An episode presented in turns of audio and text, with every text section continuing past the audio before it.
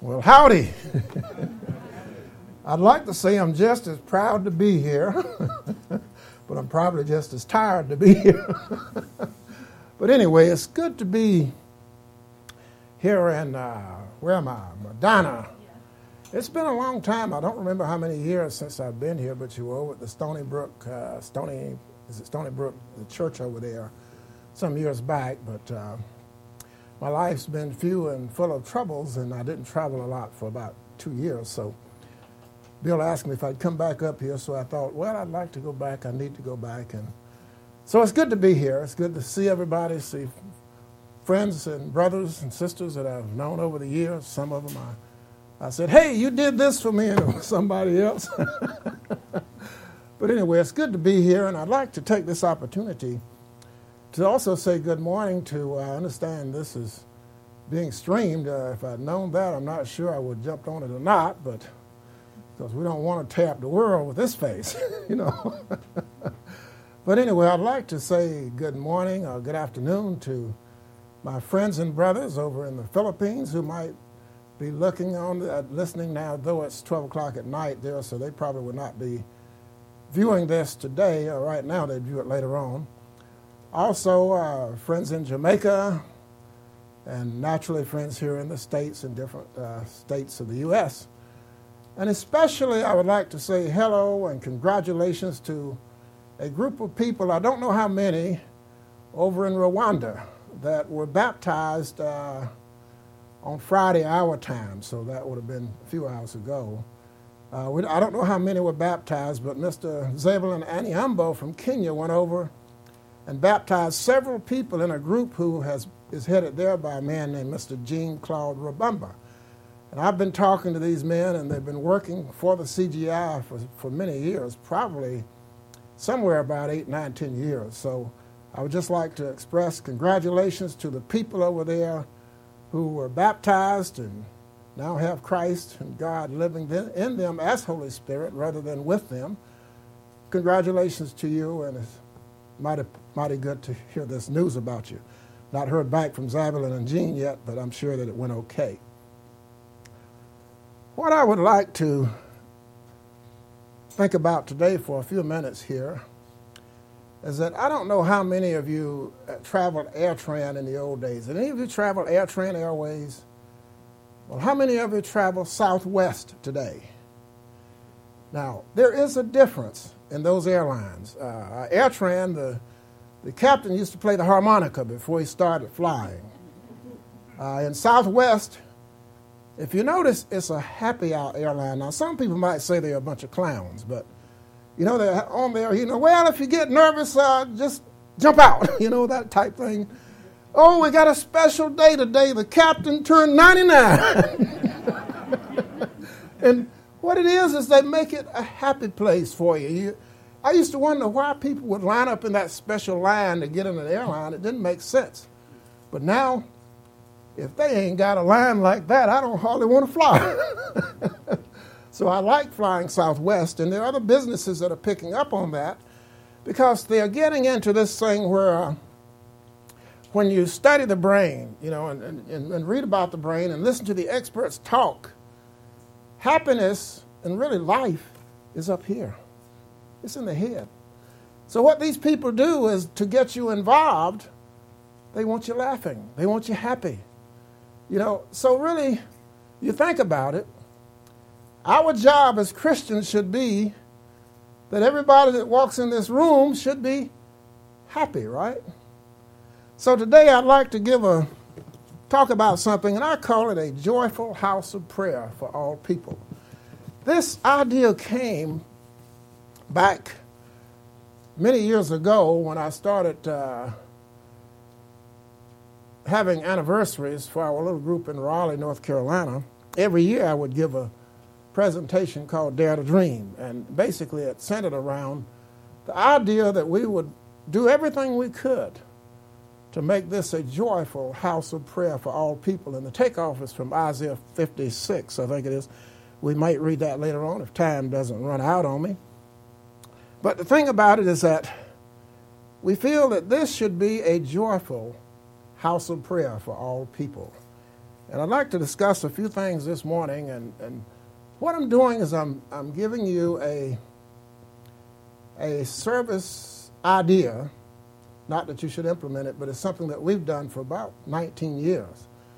The funny thing about it, though, is the building is not overloaded with people yet, but God is the one that adds. You know, I thought in 99 when I first gave this presentation about the house of prayer and the, the anniversary, I predicted by 2006 or 2007 we'd have a, a rented building with 60 people sitting up in there, you know, but it just didn't happen that way. And the Church of God movement, I don't know what the other groups are doing, but the CGI is, is kind of interesting in that area.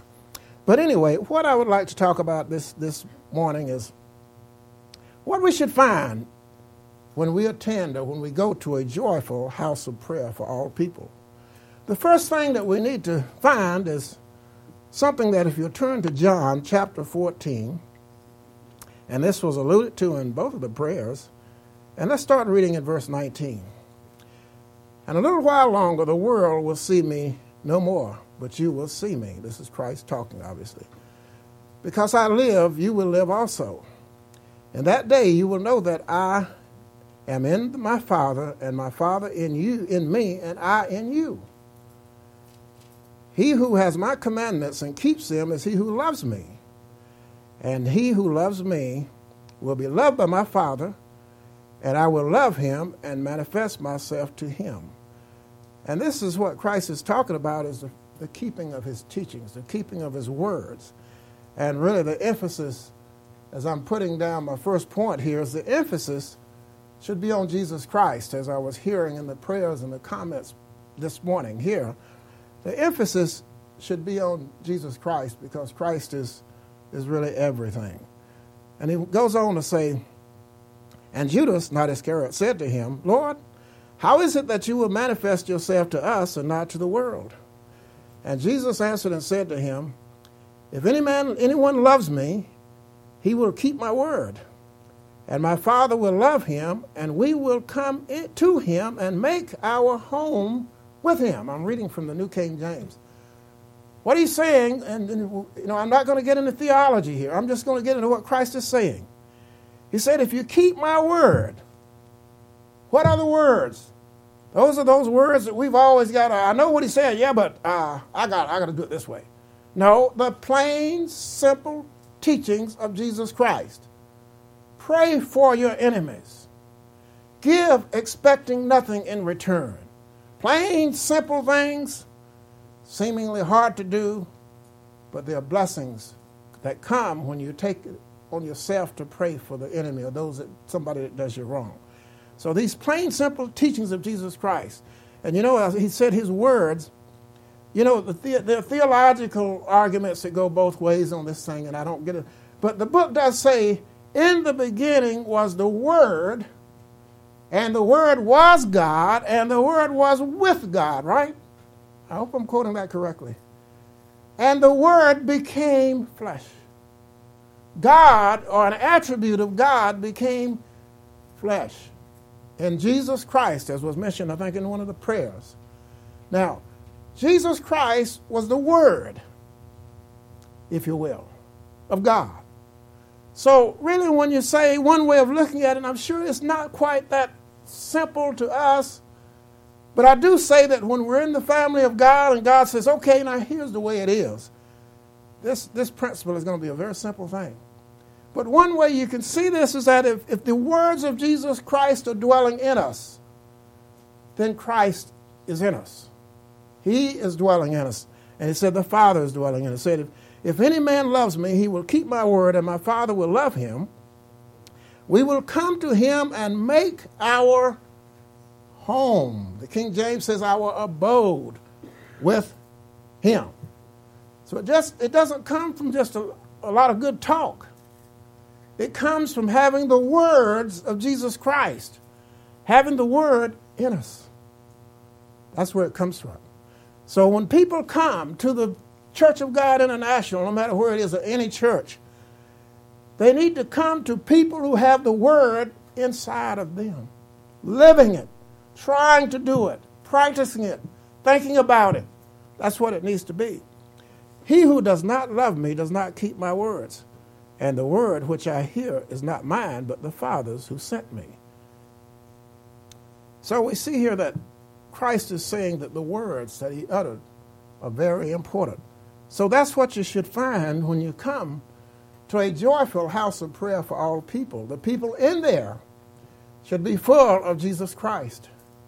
They should be practicing what Jesus Christ taught because Christ is the foundation. Now, I used to start this presentation in Isaiah 56, but I think I'll end it there today because there's some, some framework here. The emphasis needs to be on Jesus Christ, not on the, the conditions back then, though they're important because if the Word, if He was the Word, He uttered the prophecies back then to the prophets and inspired them.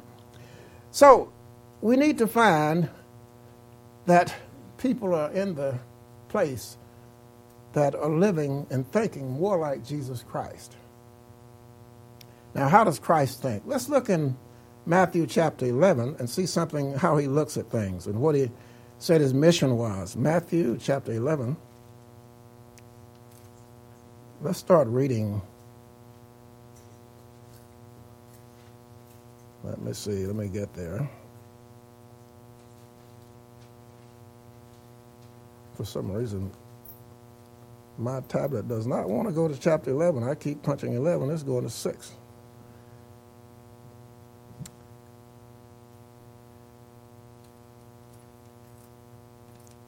Okay, chapter 11 and verse 28.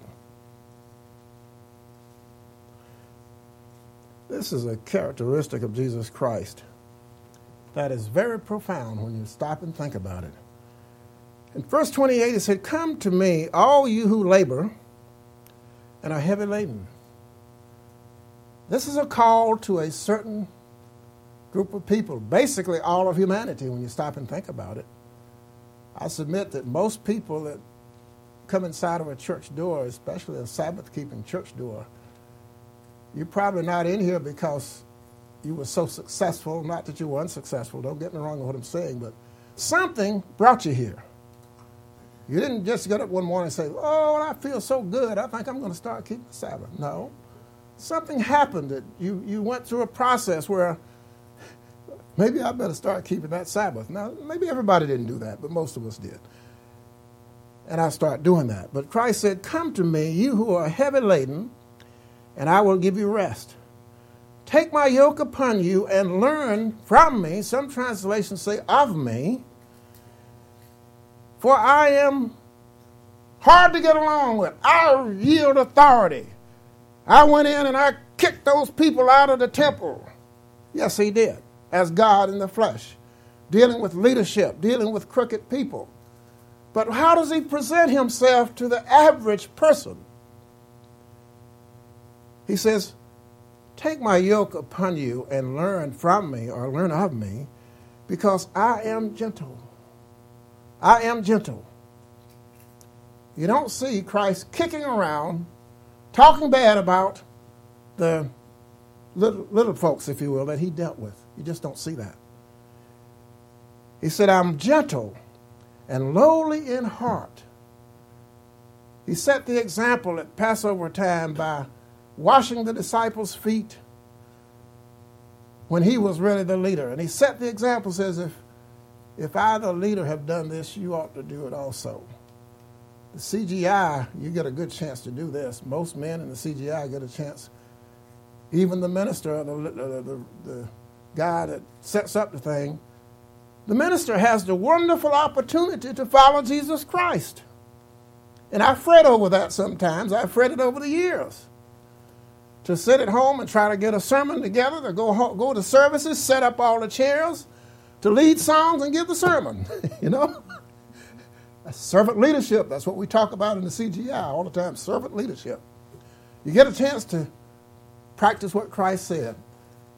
Too many times I've grumbled at that, but that's what he said. He said, For I am gentle and lowly in heart, and you will find rest for your soul. You'll find rest for your life. You'll find rest because the more we strive to do these things, the more peace we're going to have.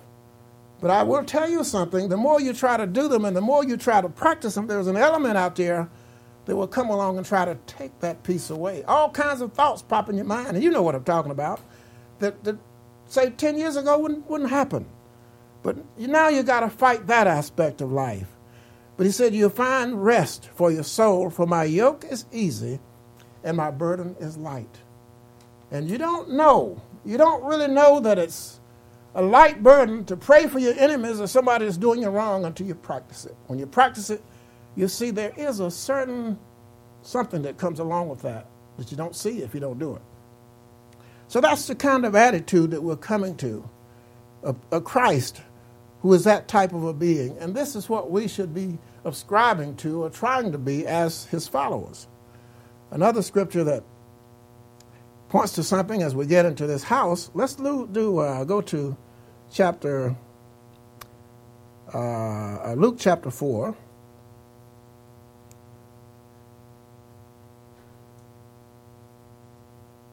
And we'll start reading in verse 28.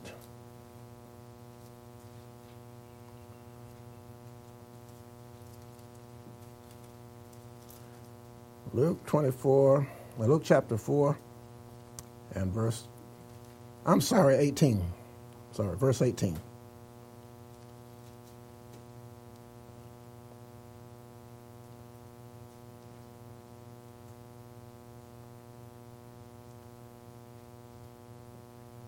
It's amazing.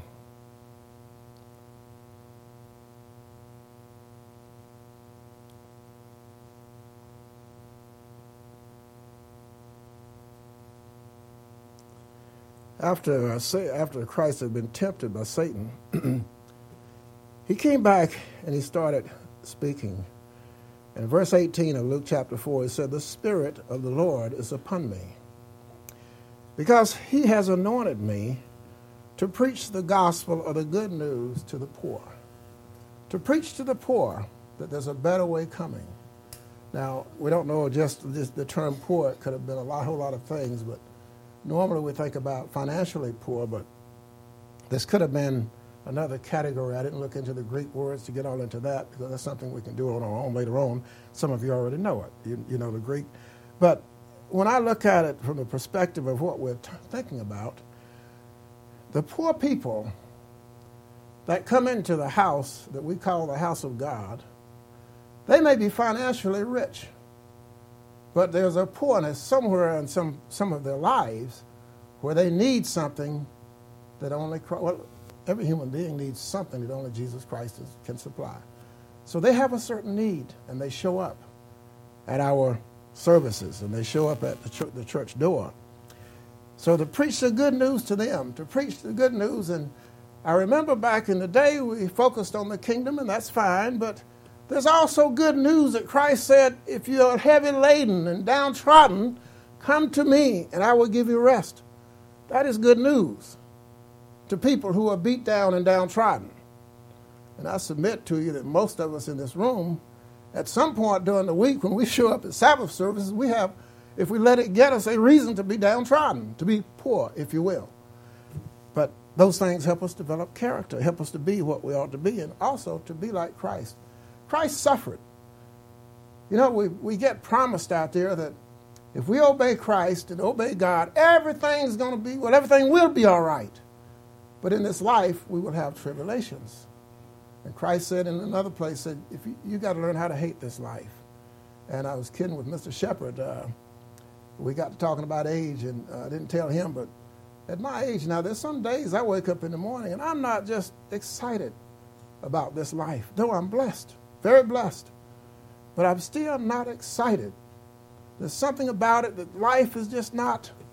I don't, you know, at, at, at 27, when I came into church at 20, whatever it was, life was exciting, had the desire, own my own business, fly the airplanes, do all these things, but now at uh, 60 plus, none of those things really, really excite me like they did back then. Get very simple on what we want.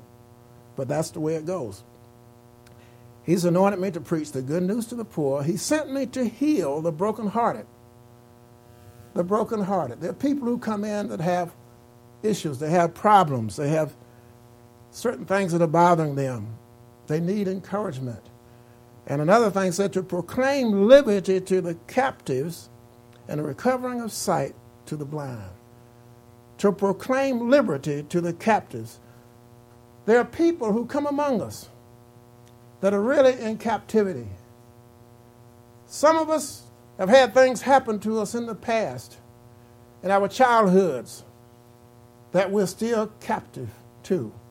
They're still plaguing us. And I submit to you that sometimes in our groups, and I'll put it, bring it to home, I won't say this group does it, but sometimes as Christians, we get to listening to the political arguments, and these people, I don't think they care anything about abortion. They care nothing about homosexuality. They want the votes. And they, they, they make us, and all those things are wrong, don't get me wrong, if it's straight down the line, like they say. I'm opening myself up here to, to some criticism, and I'm opening a box I didn't intend to open. But let's, let's say, for example, there's a boy that's well, I better not say that. This is on. you guys are cramping my style. That's good. Maybe I'll learn to control my tongue. but if you find a person where that's sitting in this room where the doctor made a decision when they were born, whether it was a girl or a boy, and the person feels differently the doctor cut off the wrong thing and left the wrong thing there. And we holler and talk about these people in these conditions, and that person is sitting in our amongst, amongst us hurting. So, what I'm saying is that the prevalent issues out there, sometimes they're distractions. Now, I know sin is sin, but also telling a lie every day, every week about the act of abortion is just as bad as committing it.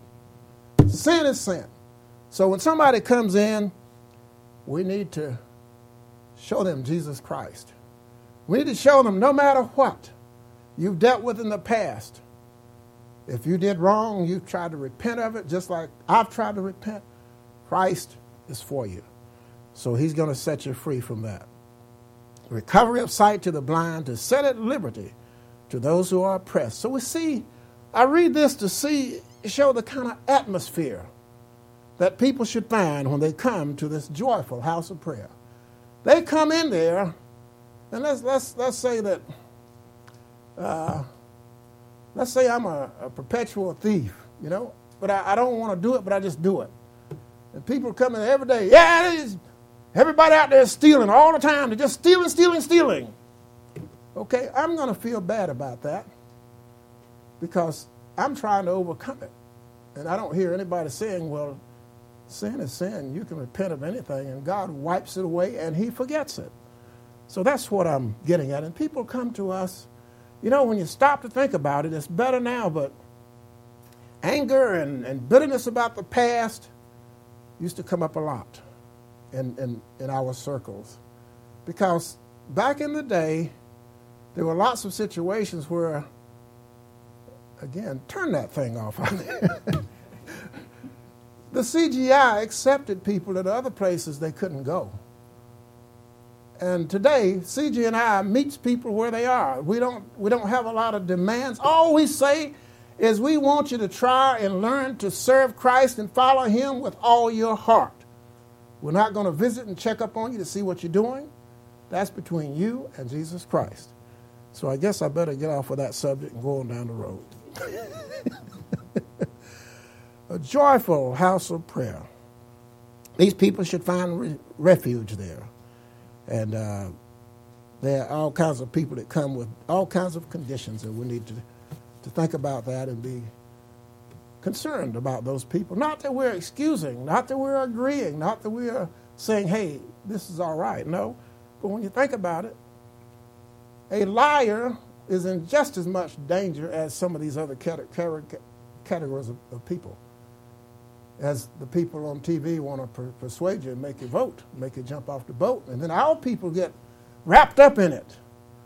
And that's what consumes us.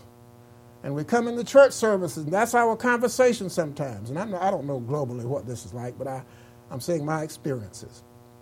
Today, probably a lot of, a lot of church members are more concerned with what Mr. Trump is doing and what Mr. Trump is saying and what other people are saying over there than they are and what Jesus Christ, our Savior, is saying in our services as we meet a joyful house of prayer, taking joy and pleasure in what Jesus Christ has done for us and what He is doing. That's the, the joyful house of praise. So, what will we find when we come in there? One thing we're going to find is we'll see in Psalm 100. Psalm 100.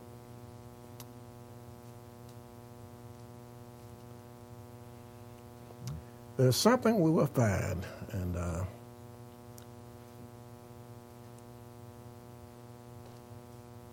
it says, Make a joyful shout to the Lord, all you lands.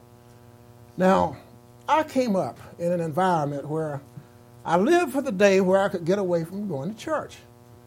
I saw a lot of showboating, I thought, a lot of clowning, I thought. I saw a lot of old men up there, oh, you need to praise him, you need to praise him. I'm thinking, oh man, they were younger than I am now. Why don't you shut up and sit down? now that I've gotten old, as that old commercial say, seen a thing or two, I see what they meant. All of it may not have been showboating. Some of it may have been genuine praise and thanksgiving, thanksgiving to God. So I've, I've lightened up on my judgment of that type thing. Make a joyful shout to the Lord, all you lands. And I submit that if somebody came in here and made a joyful shout, we may have to issue you out, usher you out. I'm saying this funny in a funny way, but let's face it. In here, when we think about what Jesus Christ has done for us, where God is taking us. You know, it ought to be hard to sit still and stand still when we start thinking about it and singing about it. It ought to be hard when you really stop thinking about what we're doing and what we're saying. Serve the Lord with gladness. Are you sure? We, we're glad to, to get up and come here on the Sabbath.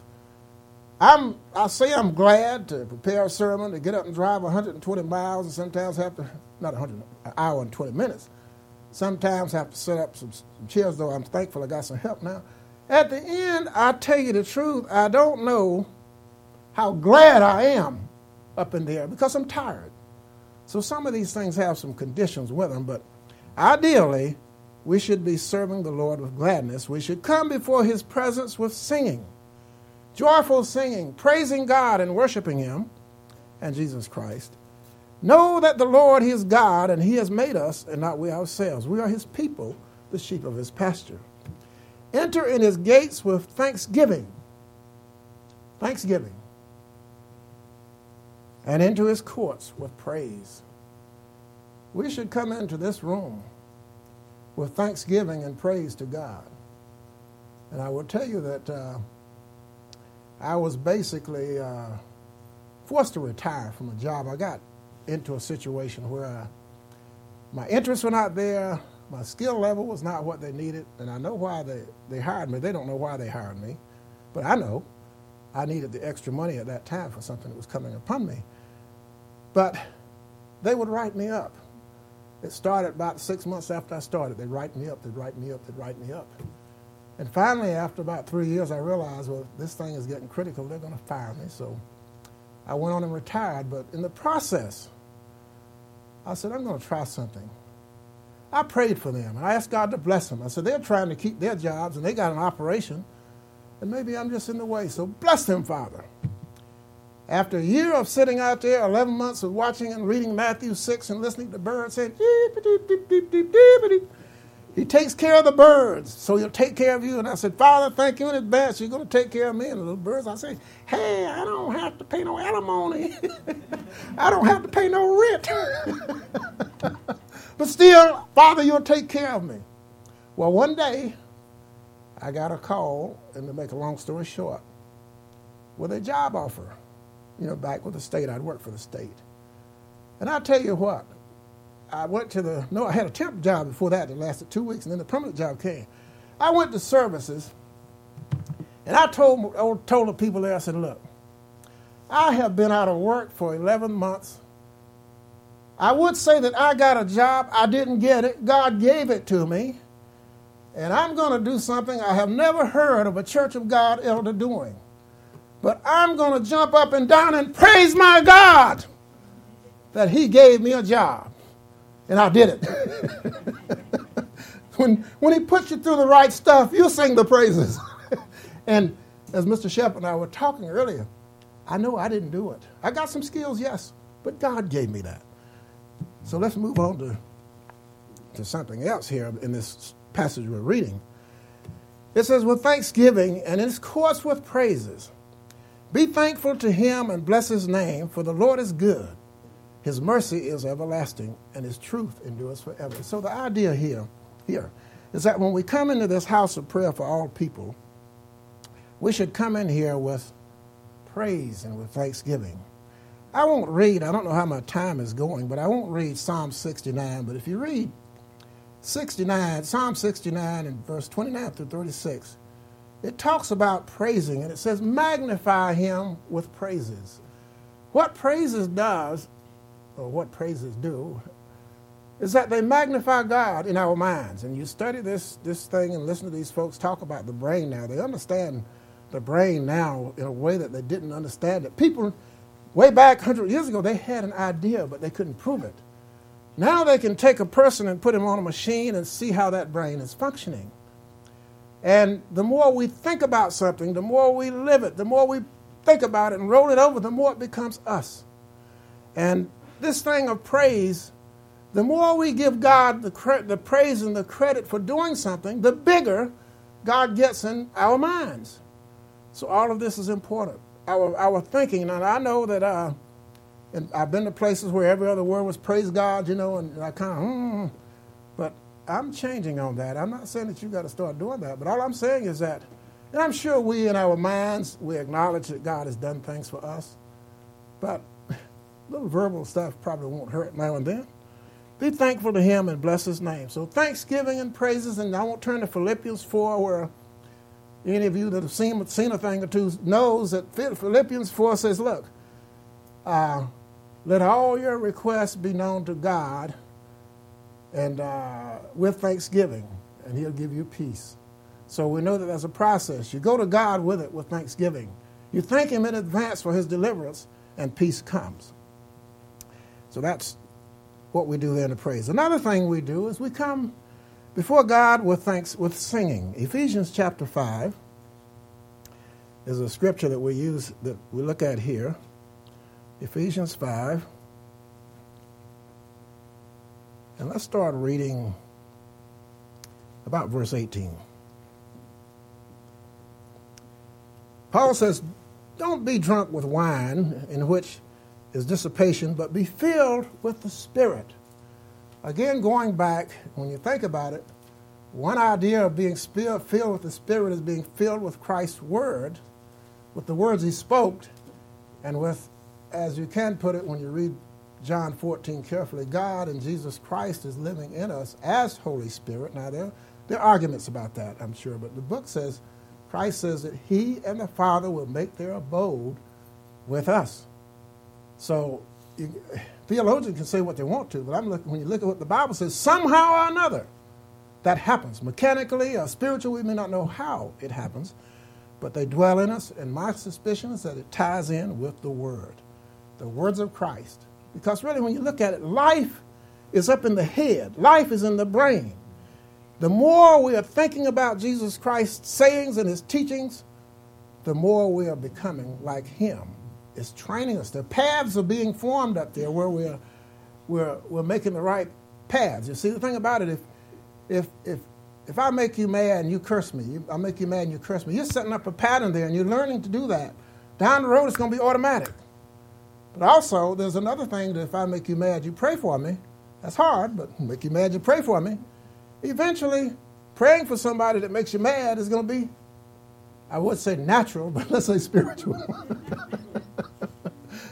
But Paul says we ought to sing songs. And there are three categories of songs uh, that he mentions. He says psalms. Now we sing the psalms, no problem, no no doubt about it. These are these are these are very powerful uh, things to do. Uh, they also uh, teaching, some doctrine they teach, but the psalms is no problem. hymns uh, is a little bit more nebulous, but we, we kind of differentiate. A hymn is something that's written, but it's more, it's kind of a somber thing, you know, relating us to God in a certain way. And I won't get into that too deeply because I may not fully understand it myself, but there is a difference between the Psalms and the hymns. Now, the next one is the category of spiritual songs.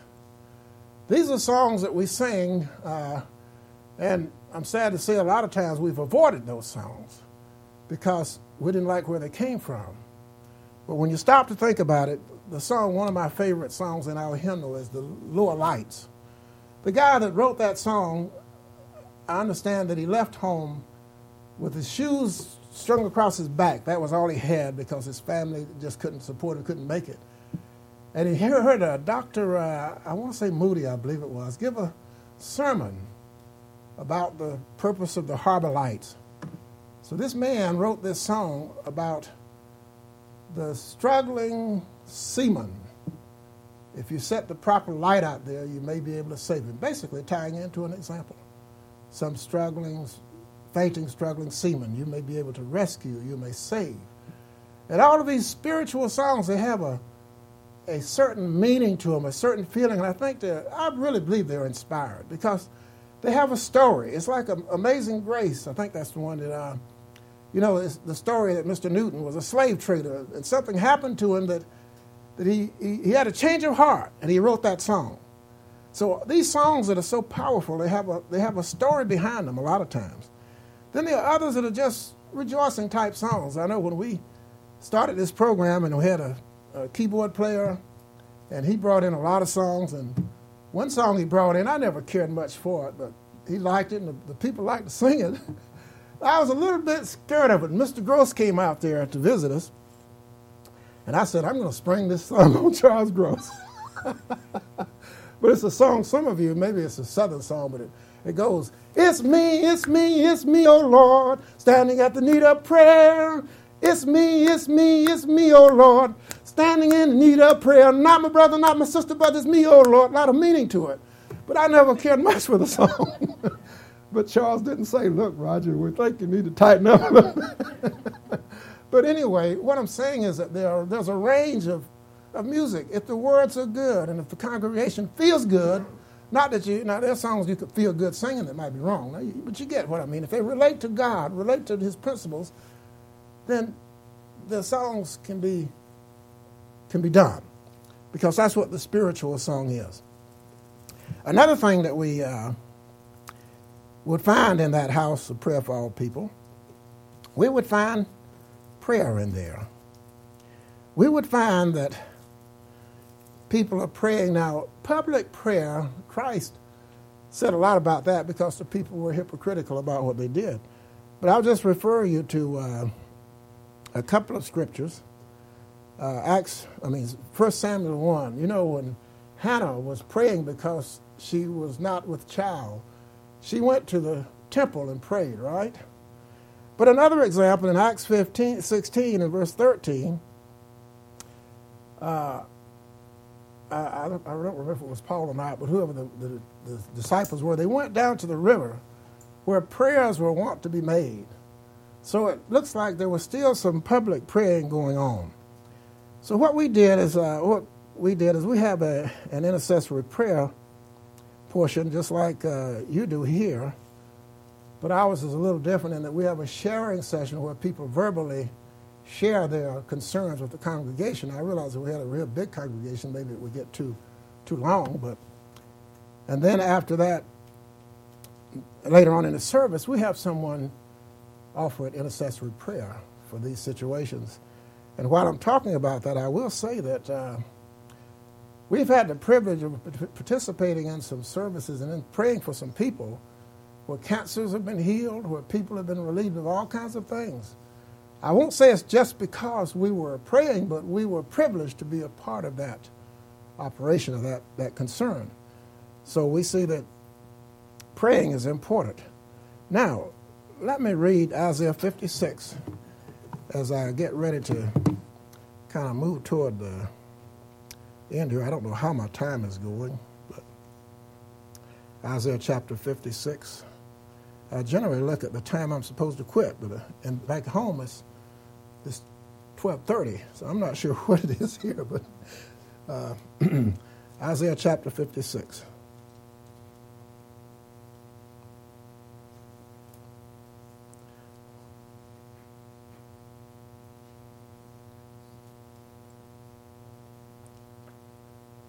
What I did was I turned this around. Normally I would start off reading the scripture first, but since Christ is the foundation, I thought I would start with Jesus Christ and what he taught and what he did. Because really what he was doing was a lot of these things that are mentioned here, he was fulfilling it and setting it up. It says in verse 1, keep justice and do righteous, righteousness. For my salvation is about to come, my righteousness to be revealed. Blessed is the man who does this, the Son of Man who lays hold on it, who keeps the Sabbath from, keeps from defiling the Sabbath, and keeps his hand from doing evil. Okay, so these things we've just talked about all the activities that we do. We want them to be um, according to the teachings and the words of Jesus Christ. Do not let the son of the foreigner who has joined himself to the Lord speak, saying, The Lord has utterly separated me from his people. What he's saying is that, just like we, we talked a minute ago, uh, about the people that Jesus Christ said he came to help. You know, and, and to put it the way it is, if, if someone in our groups, in our especially the CGI, we wouldn't, and I'm not making comparison with other church of God groups, but this group, this analogy probably wouldn't work as, as well as most of them when you make them on the fly like this. But if a, per, if, if a person came into services with a turban on, and maybe they used to be a Muslim, or maybe are Muslim, and they're looking into our way, then what Christ is saying and what was inspired here is that they're going to be able to be a part of that group too. Don't let the eunuchs say, I'm a dry tree, for thus saith the Lord. The eunuchs that keep my Sabbath and choose what pleases me and hold fast to my covenant, even to him will I give, give in my house and within my walls a place and a name better than that of sons and daughters. A compensating type situation. So Christ said, Bring me your poor, bring me your those that are brokenhearted. Also in Luke 6, he talks about what he, he came to do. He came to, to get rid of all of these things that made it maybe physically not ideal for people to become involved with his way. He, he took the table, he took nationality out of it, he took race out of it, he took all of these parameters and said, look, a human being I have come to help. And he came to help and to rescue and to save all human beings, everyone. But here he says, to the eunuchs that keep my Sabbaths and, and choose what pleases me, I've read that. Better than that, of, a name better than that of sons and daughters. To, I will give them an everlasting name that shall not be cut off. So really, there's a one day that people who don't have children, who don't have a progeny, so to speak, will have a name better than being the, the father of so and so. Because really, probably in some, some uh, societies, that's forgotten. You know, I know, I know my dad is naturally. I know my dad is daddy by name. I've never seen him, just saw one picture of him. That man, I have no idea who his daddy was. So that happens kind of fast sometimes. But Christ is saying uh, through the inspiration here that these people that come in that they have no children will have a name better than that of sons and daughters. He said, and within my walls is a place and a name better than sons of daughters. I will give them an everlasting name, and they shall not be cut off. And the sons of the foreigner who joins himself to the Lord to serve him and to love the name of the Lord to be his servants. Everyone who keeps from defiling the Sabbath and holds fast to my covenant, even them will I bring into my holy mountain. So even the people that were not born uh, in the, the tribes of Israel, other nations, other people of other, other genealogies, he's saying they will have a part too. So there's no need of us in this day and age even thinking about where somebody came from. And it's like I told my daughter when Roots was on that movie. I watched some of it. I didn't particularly like it, but sometimes I got to watching it and I just couldn't quit. But my daughter kept fretting about not knowing where she came, not knowing her genealogy. Not, and I made a profound statement. I got frustrated and said, Sonia, it's not where you came from, it's where you're going. and, and that is really true. We're all the children of God. We're all headed for the kingdom of God. And it said, everyone who keeps from defiling the Sabbath and holds my fast my covenant. And, and, and by the way, this covenant here, when Christ is talking about it, he's not talking about the killing of animals and all that stuff. He's talking about what happens with the spirit up here. Has a lot to do, and mostly everything to do with what our intentions are. To, even to him will I bring in my holy mountain. I will make them joyful in my house of prayer. That's what this is all about. Uh, this fact and this statement that was made said, I'll make them joyful. For my house, the burnt offerings and their sacrifices will be accepted on my altar. For my house shall be called a house of prayer for all nations or all people. So, this place, and wherever God's people are meeting on the Sabbath, should be and is, in our ideas and what we want, a house of prayer for all people.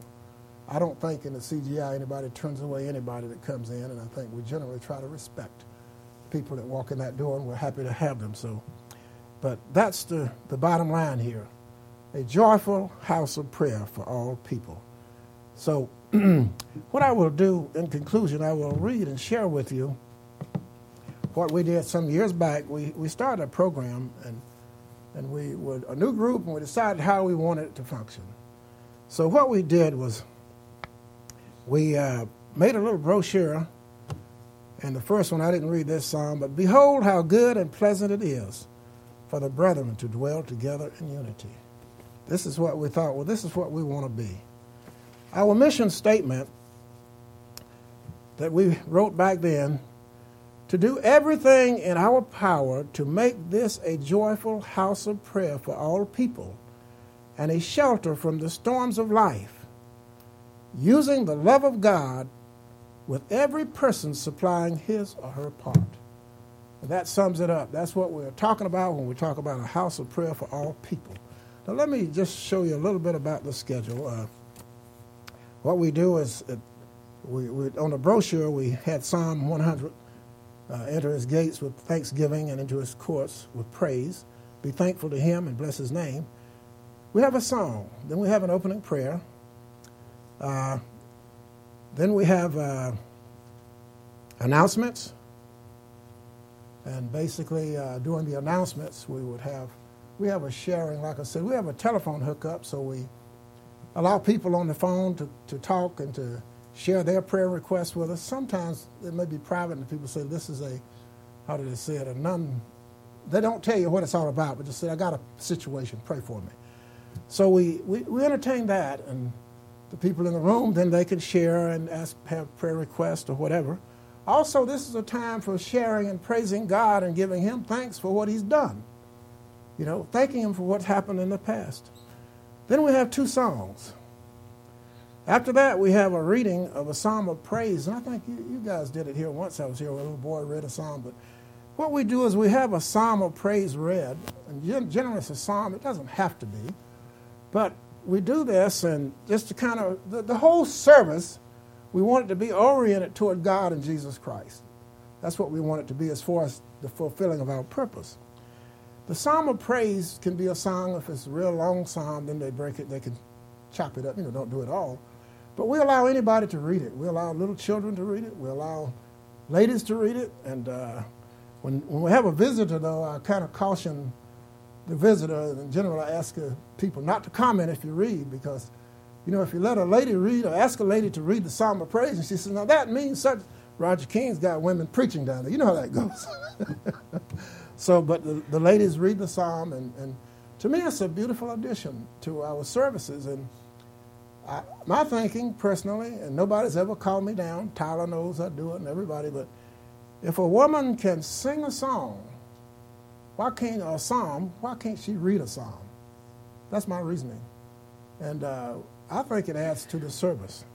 After that, we sing two more songs, and these songs are generally getting us ready for intercessory prayer. See, what we want to do is start this service off and have it moving toward consciousness of God increasing more and more. We have two songs, and these songs generally are preparing the people's minds for intercessory prayer. After these two songs, we have a minute and a half or so of silent prayer and meditation. That way, anybody that, you know, we can all take the chance then to pray to God for what happened uh, during uh, the ser- during the week or whenever. I would like to comment here is that this idea came when I was back. I never thought about it when I did it, but there was a church group that was started by the Worldwide Church of God, and I, I think I gave the first sermon at in that church group. This was back in the 80s, I think it was. but anyway, the first meeting was during some time after the tragic thing that happened where a lady had driven her children off into a lake. And a counselor said that if that person had had somebody that she could talk to, that probably that wouldn't have happened. So that's where this idea of a shelter from the storm came from. And the idea of, I gave those people in that that, uh, I don't know, maybe it just happened, I don't remember, but I, I asked the people to take a minute or so and pray to God. And uh, I think that God blessed that, that activity. So when I became responsible in the CGI for group, then I, I picked up on it. I had never thought about it that much, but uh, we decided to use that. So that intercessory prayer by the people, and then after that minute and a half, one of the men will lead or uh, give the intercessory prayer. No more talking. We go up speaking, yes, but talking. No more, no more talking. Generally, there are no more announcements. The, uh, after, the, after the intercessory prayer, we always try to have special music lined up. We hit you with the special music. And we sing uh, all kinds of music. I, I tend to kind of look at it and make sure, you know, we, we don't want showboating. We want to focus on God and Jesus Christ. And there are lots of songs out there with a lot of good meaning that we use and that are inspiring to people to hear and to listen to and sometimes to sing along with. So we play that. We get them off of YouTube and listen to them. We play that uh, special music. Then after that, no announcements, the sermon is given. And the sermon generally it's going to be like 45 minutes or what, 50 minutes. We try to quit our services at 11 at 12:30. We start at 11, try to quit at 12.